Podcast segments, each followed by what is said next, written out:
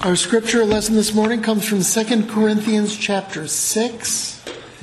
2 Corinthians 6, and we'll be reading just the first two verses. Working together with him, then, we appeal to you not to receive the grace of God in vain. For he says, In a favorable time I listened to you, and in a day of salvation I have helped you. Behold, now is the favorable time. Behold, now is the day of salvation. Amen, dear saints. You may be seated. We are entering a new and wonderful sixth chapter. Uh, this sermon will be only two verses, but the next two sermons will be covering a lot more territory. And we'll be through chapter six before too long. And really, that's almost halfway through the book as far as chapter divisions are concerned. Let's go to the Lord now in prayer. Father, thank you that now is always the time for the church because you've been good to us in every possible way. And you poured upon us all the blessings of the new covenant so you would have us enjoy Jesus now. May we do that as we hear him preached. May we ingest him into our hearts with faith and then into our bodies um, in the sacramental meal later by faith too. We pray in Jesus' name, amen. So the well-known expression, there's no time like the present, is one that people often use, and usually it has to do with not putting something off or procrastinating about something. But there's, that's really not what this text is about. Um, it may include that, that may be entailed in the concept, but that I found out in my studies, looking at the text and especially the Old Testament citation taken from Isaiah 49 8, that this scripture lesson goes much further than just that concept. When we actually go back and look at that Old Testament citation, and Elder Wayne read it for us from Isaiah 49, 8 through 13, it's a beautiful messianic context of glory and wonder in the new covenant age. And it's expressed in the loftiest and loveliest of terms. That verse 2a in 2 Corinthians 6 reads this way In a favorable time I listened to you, and in a day of salvation I have helped you. So the day that Paul is referring to here has already dawned. This is a day for the Corinthians back in the 50s AD, first century, and a day for us today in the 21st century that's already come. And these blessings are already on us, the church. All the glories and promises and wonder of this new covenant grace that would come upon the people of God has descended upon us as it did upon them back then. It's all about enjoying life in Christ now, which is already ours by grace, much more than it is about making a choice before it's too late. In fact, that sort of concept is pretty foreign to our Reformed theology, isn't it? We don't employ that sort of artificial pressure. Make a choice before it's too late. That's really not the point of these verses. What it really is is about enjoying our covenant life as the church in Jesus Christ today, as we're doing in this worship service, and will in the love feast, which really smells good and looks good down there, uh, a little bit later. So, but for now, let's f- really focus on these verses. And in light of all this glorious mercy, let's make it our goal this Lord's Day to be shown to be faithful in Christ as God's redeemed church. Looking together at just these two verses, 1 and 2 of 2 Corinthians chapter 6. The title of the sermon now is The Time, the Doctrine. For those in the church, redemption is never negotiable. N E G O T I A B L E. Now, what I mean by this doctrinal statement that redemption is never negotiable, covered in today's scripture lesson quite clearly, is this. For the elect, redeemed church people of God, nothing is to or really can stand in the way of our full liberties and blessings in Jesus Christ. Nothing can block those. We have full access to those. Those are ours. That's an inheritance Jesus bought for us. He gives it to us. We gave up our inheritance in the fall. Jesus gained it all in his redemption, and now he parcels it out to us. All of this glorious liberty. For us, salvation can never be bargained away or bartered with. And because by grace we value Christ beyond measure, by His grace, we may wholeheartedly affirm that for those in the church, redemption is never negotiable. Now let's make this really practical. Every gospel sermon is to be believed. Now, this is what's happening in the Corinthian context Paul is always speaking to them as a body of, of Christians that gather on Sunday to worship, to take the Lord's Supper, to hear the Word of God preached, to enjoy love feasts like we have here today. And this is a weekly covenantal evidence that indeed we actually are securely in Christ, if indeed we can believe every gospel sermon. Now, those of you who can hear and receive and believe and ingest biblical gospel sermons with faith and humility are the children of God. People that cannot do that are not the children of God. That's a clear delineation, a very objective guide that God gives the church. Now, Paul's entire epistolatory context from the end of chapter 5, now going into chapter 6, has been focused on the preaching of, quote, the message of reconciliation, as we see from verse 19b of chapter 5. So are you beginning to see the key, important, absolute, critical nature of this part of your Christian life, which is the essence and core and corpus of it? the critical nature of the gospel preached ministry to you. As you treasure this, not only now but into your future, your Christian life will flourish. Conversely, failure to appreciate this will certainly mean shipwreck of one's religious profession. The glories of the gospel, the dares of God's grace and mercy, were beautifully wrapped up for us in that amazing verse that ended chapter 5 of 2 Corinthians, and we studied it last week, verse 21, which reads, For our sake, he the Father made him the Son to be sin who knew no sin, so that in him, Christ, we, the church, might become the righteousness of God.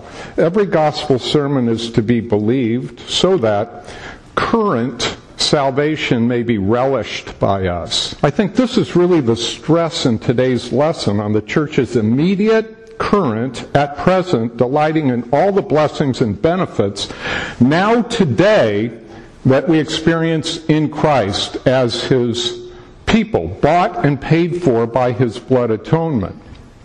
After all, what good would it have been for Paul to write anything he did in the first two verses of chapter 6 if this wasn't the case? So, bottom line, dear saints, you and I, who are by grace alone, faithful in Christ, His gospel, and His church, have a important responsibility to be happy, to be blessed, to be joyful, to be thankful. We have a responsibility to be happy, even as our sinful flesh seeks to try to convince us not to be happy.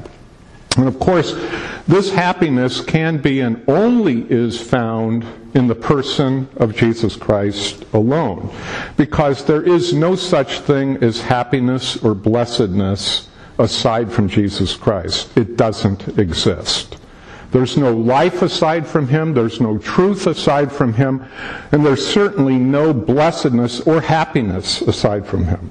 Whatever the world pretends is a false form of it, and everything that the world is doing and all its lusts will pass away and be worth nothing. And they'll be gone before you can even imagine how fast that will be. There's anything independent of Jesus Christ is not goodness. Someone might argue, well, I don't want to be happy in God's way. I want to be miserable in my own way. Well, a person is certainly free to choose that very unwise, foolish option, but not a sincere Christian, not a real Christian. We don't have the option of not being happy in Jesus Christ. It comes with the package of regeneration. It is not something we can take or leave. Let's look at these two verses. They're really exciting. I think you'll enjoy them as we study together and understand why now is always the time for the children of God. Verses 1 and 2, 2 Corinthians 6. Why is it that we don't live in the past and we don't live in the future? You ever thought about that?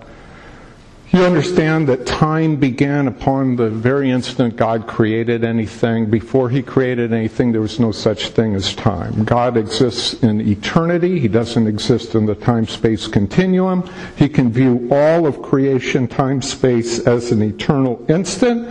This is how He can know the future from the past. He is the God who decrees it all. But why is it that we live in the present and not the past and the future? Well, not only because we're contingent beings and we're required to do that, but God has designed us to live in the present. Our covenantal apprehension and appreciation of what God has done for us in the past makes our lives comfortable and blessed because we look back upon His kindness to us and we say, I'm still standing after all these years.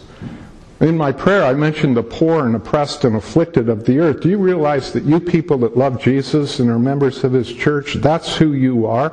Do you realize how narrow those margins are? If you're looking at it from a human point of view, with the hatred and vicious wrath of the world aimed at your souls and hearts and bodies and beings every day, and yet you still stand? You take comfort from the fact that God has been good to you in the past. And then with regard to the future, we can trust God as well. Because all his promises are yes and amen in Jesus, 2 Corinthians 1.20. And all of them are true. All of those promises that have been made have been fulfilled. The few that are left to be fulfilled are certainly going to be as well. So we can live comfortably in the present with confidence. At this juncture here today, though, on this 19th day of November 2023, let us thoughtfully consider why now is always the time for the children of God. First, because the sacrifice of Christ is of ultimate value, verse 1. Working together with Him, that's God, then, we, Paul and his ministerial comrades, appeal to you not to receive the grace of God in vain. So, how does a Christian, even for sake of argument, a regenerated Christian, how is it possible for a member of the church in Corinth or any other faithful church to actually receive the grace of God in vain? I would argue again that we need to look at the context around verse 1 here to answer that question. And when we do, we find out, interestingly, a sort of often neglected doctrine. And that has to do with Paul's often spoke of need to receive the preaching and the preachers and the ministers that God sends to his church. Because this whole debate in chapter 6, and I finally come to the conclusion that I can finally understand these weird words starting at verse 14 through 18, which I always had a hard time figuring out why they were there, and I'll explain it more next week, Lord willing, are there because it has everything to do with who will the Corinthians listen to. Are they going to listen to Paul and the real apostles? Or are they going to listen to the false apostle Judaizers who are pandering to them a religion of works and law? That was indeed the question. And in fact, this is rather clear from what had preceded, but especially, and that would have been in chapter 5, verses 18 to 21, but it's especially obvious in what's going to follow in chapter 6, verse 3, to at least the end of the chapter. In fact, you could even say it, it leaks over into chapter 7, all the way to at least verse 2, perhaps. If the Corinthians would listen to Paul, they would not be receiving the grace of God in vain. If they refused to hear Paul and preferred some other false gospel, as per the Judaizers who were troubling the church in Corinth, and there's plenty of them around today as well, they would be receiving the grace of God in vain. Now, all of this shows the importance not only of the gospel itself and the credibility of the truly called and ordained ministers of the church, but also of the ultimacy of Christ's sacrificial, vicarious, propitiatory atonement wrought in his own body and through the effusing or shedding of his precious blood for our sins to remit them. The grace of God of which the apostle is writing here, not to be received in vain, is entirely encompassed in the person and the preaching of this same Lord Jesus Christ that we're speaking of, his redemptive work on our behalf. To receive the grace of God in vain is not to receive the person and the work and atoning merits of Jesus Christ himself, and rather going for something else. Therefore, as we can lucidly perceive, a lot is at stake in both who and what we listen to, and with regard to the, the gospel message, be it authentic or alleged. Also note before we leave verse 1 that Paul boldly establishes his apostolic authority right off the bat with the words that open that chapter, and I quote him, working together with him, God, then we appeal to you. So Paul had the authority to say that. This apostolic authority issue is very important. Why now is always the time for the children of God? Because the sacrifice of Christ is of ultimate value and because the sovereignty of God has perfectly served us.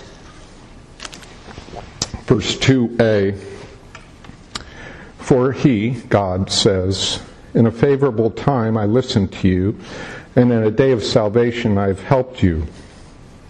Now, given the aforementioned context of Isaiah 49 8, from whence this verse is quoted, I think that verse 2a is actually the key verse in this passage and might be argued in this whole chapter because it really dictates what's going on. This is an example of where the, the apostle would use a prophet's words and apply them in its fullness. And not only the verse that he quotes, but the entire context. Now, if you heard Elder Wayne or you want to go back and read those verses 8 through 13, Psalm, Isaiah 49, excuse me, you'll, you'll see these are glorious messianic words of grace and wonder that are ours in Christ. Now, to explain, the Holy Spirit inspired the apostle to remind the Corinthian parish, made up of Jews and Gentiles, that they were the chosen people of God upon whom all these wonders and glories and promises of the new covenant had fallen in that day. They already had it. All of this is a work of sovereign grace and mercy. After all, who were the Corinthians? Who were these corrupt Greek Gentiles who practiced the grossest immoralities and idolatries, who were they, after all? And who were they who would want anything to do with the God of the Bible, the Lord of the covenant, the one and only deity that exists? You might remember Paul went into Corinth with fear and trembling from 1 Corinthians. And he goes there and he determines just to preach the gospel of Jesus Christ, Christ crucified. And he does that, and God elicits out of that corrupt culture elect human beings that he had preordained unto life from before the foundation of the world, predestination and election, form them into a holy church which still had problems.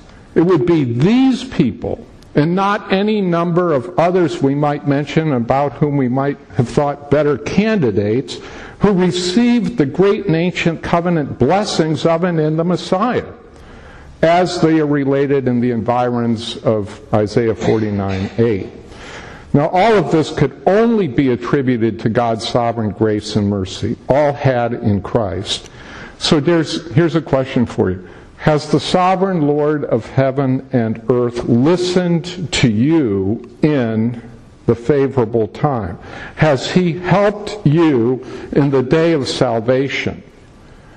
If he has, this is only because He chose you before the foundation of the world, and in time and space, He poured out upon you in regenerating grace the power of the Holy Spirit and all the grace and wonder that came with that, the predestinating and electing love in His pristine Son, our Lord Jesus Christ.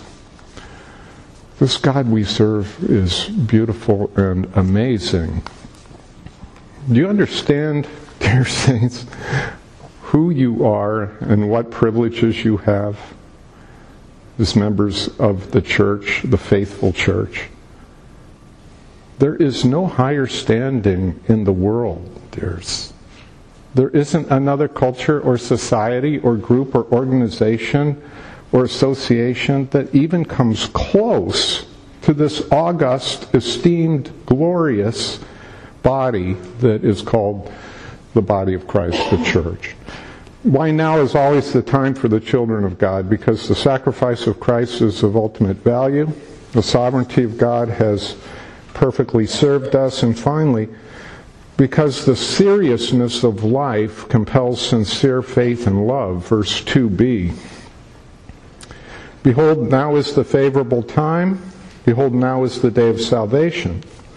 Now, in context again, verse 2b is a call not so much to action as it is to repentance. Now is the day, now is the acceptable time. Paul's saying, You've received the blessings, now live in them, confirm them, acknowledge the truth of them and the true preachers of them, Paul is saying.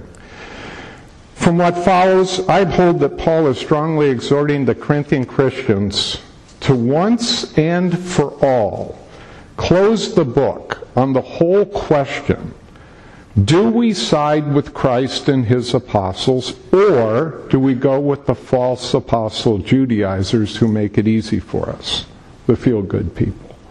The ones that are going give us a little credit for what we do where we can throw something into the pot of salvation. He's calling them to make that determination.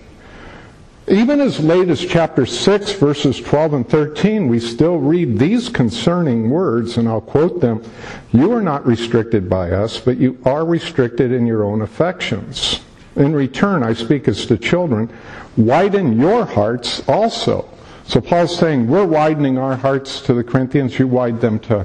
Now, end of the day, it all comes out fine in the wash. And it's a good thing, because if it didn't, this book wouldn't be here. And it's likely we may not be here either. But God in His ultimate sovereignty brought them to their senses. The gospel, dears, is serious business, and our true affection for Christ is always manifest in our corresponding true affection for His church, all her members, and His ministry. Therefore, instead of these verses being used to scare people into heaven before it's too late, as it's often been the case, you know, now is the acceptable time, etc. That's not what these verses are about. In reality, these verses are intended by God to rouse His church to an immediate call to her Savior and to all her duly and truly ordained ministers. Still, having said all that, I think these two verses do indeed have for us some perennial timelessness, and let's look at that in our application section today. And comprehend why today's text is relevant for the church at any time. Now, dears, we're not going to stray from the meaning of these verses as we put them to use in this section of our sermon. The true meaning of any text must elicit the applications that are in harmony with that meaning and which flow out from it. There can be different applications, but they have to be in harmony with those meanings. So, with that spirit of humble intentionality and with the desire to grow in our confident love in and for God through our glorious Lord Jesus, let us embark now on grasping why today's text is relevant for the church at any time. First, since the gospel exposes the hearts of everyone, you know, I think this is pretty much the main point of our lesson for today. Actually, the aim that we put forth in our sermon, you can see it at the bottom of your outline there, is to quote, be shown to be faithful in Christ as God's redeemed church. And I think that fits perfectly harmoniously with the proper understanding of these two verses. No one can hide from God during the preaching of a gospel sermon. Now, this helps explain why so many people make sure that they can go somewhere where they'll never be confronted with one. And frankly, I understand that. I get that. There's a sense in which I can even respect that. No one can hide from God during the preaching of a true gospel sermon. But for the true church, for redeemed and regenerated Christians, this is something you undergo every week. Not every once in a while, every Sunday. You're put to the test every Lord's Day. Will I continue to be faithful? Will I continue to believe this? Or will I look for something easy and convenient and feel good? Those are the options. Can we blame unbelievers for avoiding a, a place, a faithful church, where their hearts would be exposed?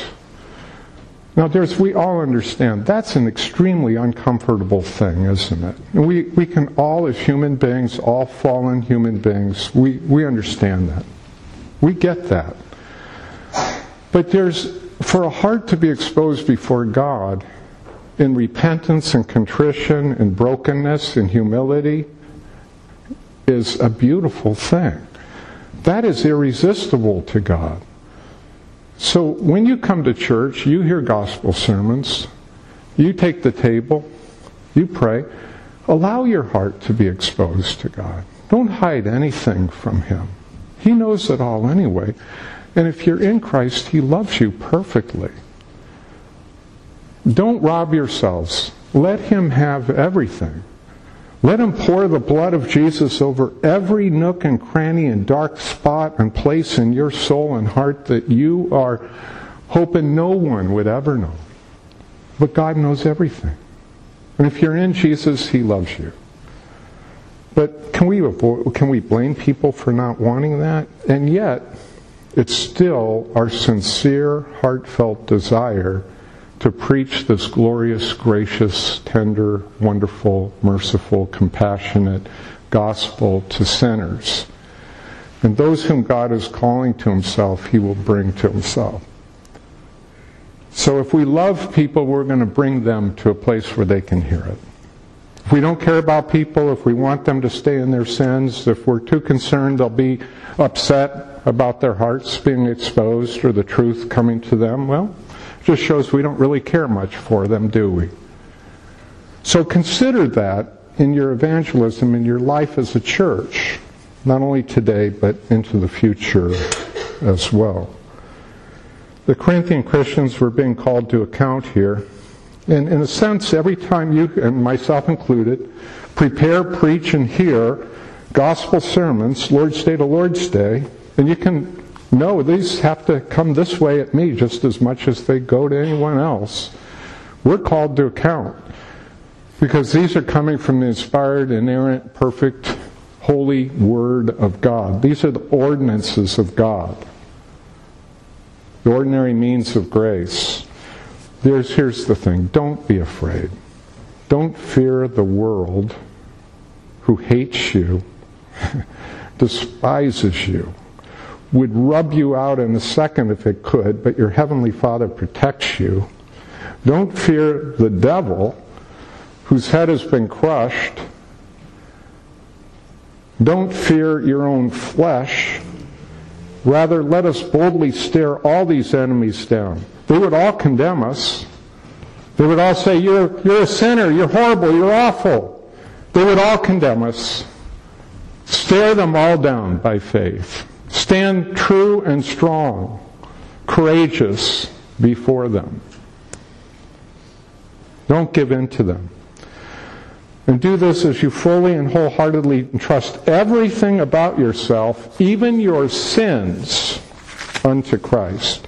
Since the gospel exposes the hearts of everyone, election or reprobation are on the line. I wonder how many of you Calvinists may have uh, guessed that word. I bet there were a few of you out there. Now, you do know, I trust, that this is true. Every time a gospel sermon is preached, election or reprobation are on the line. Every time the pure and free grace of God is proclaimed to people and the wretchedness of human sinners is made manifest, and the masks and the falsehoods and the pretense is all stripped away, and all we can see before us is this gross carcass of dead humanity before us. There's every time that happens, the response to that in gospel good news either confirms election unto glory or possible, but not necessarily absolutely, reprobation unto damnation. So these two are always on the line when the gospel is being preached.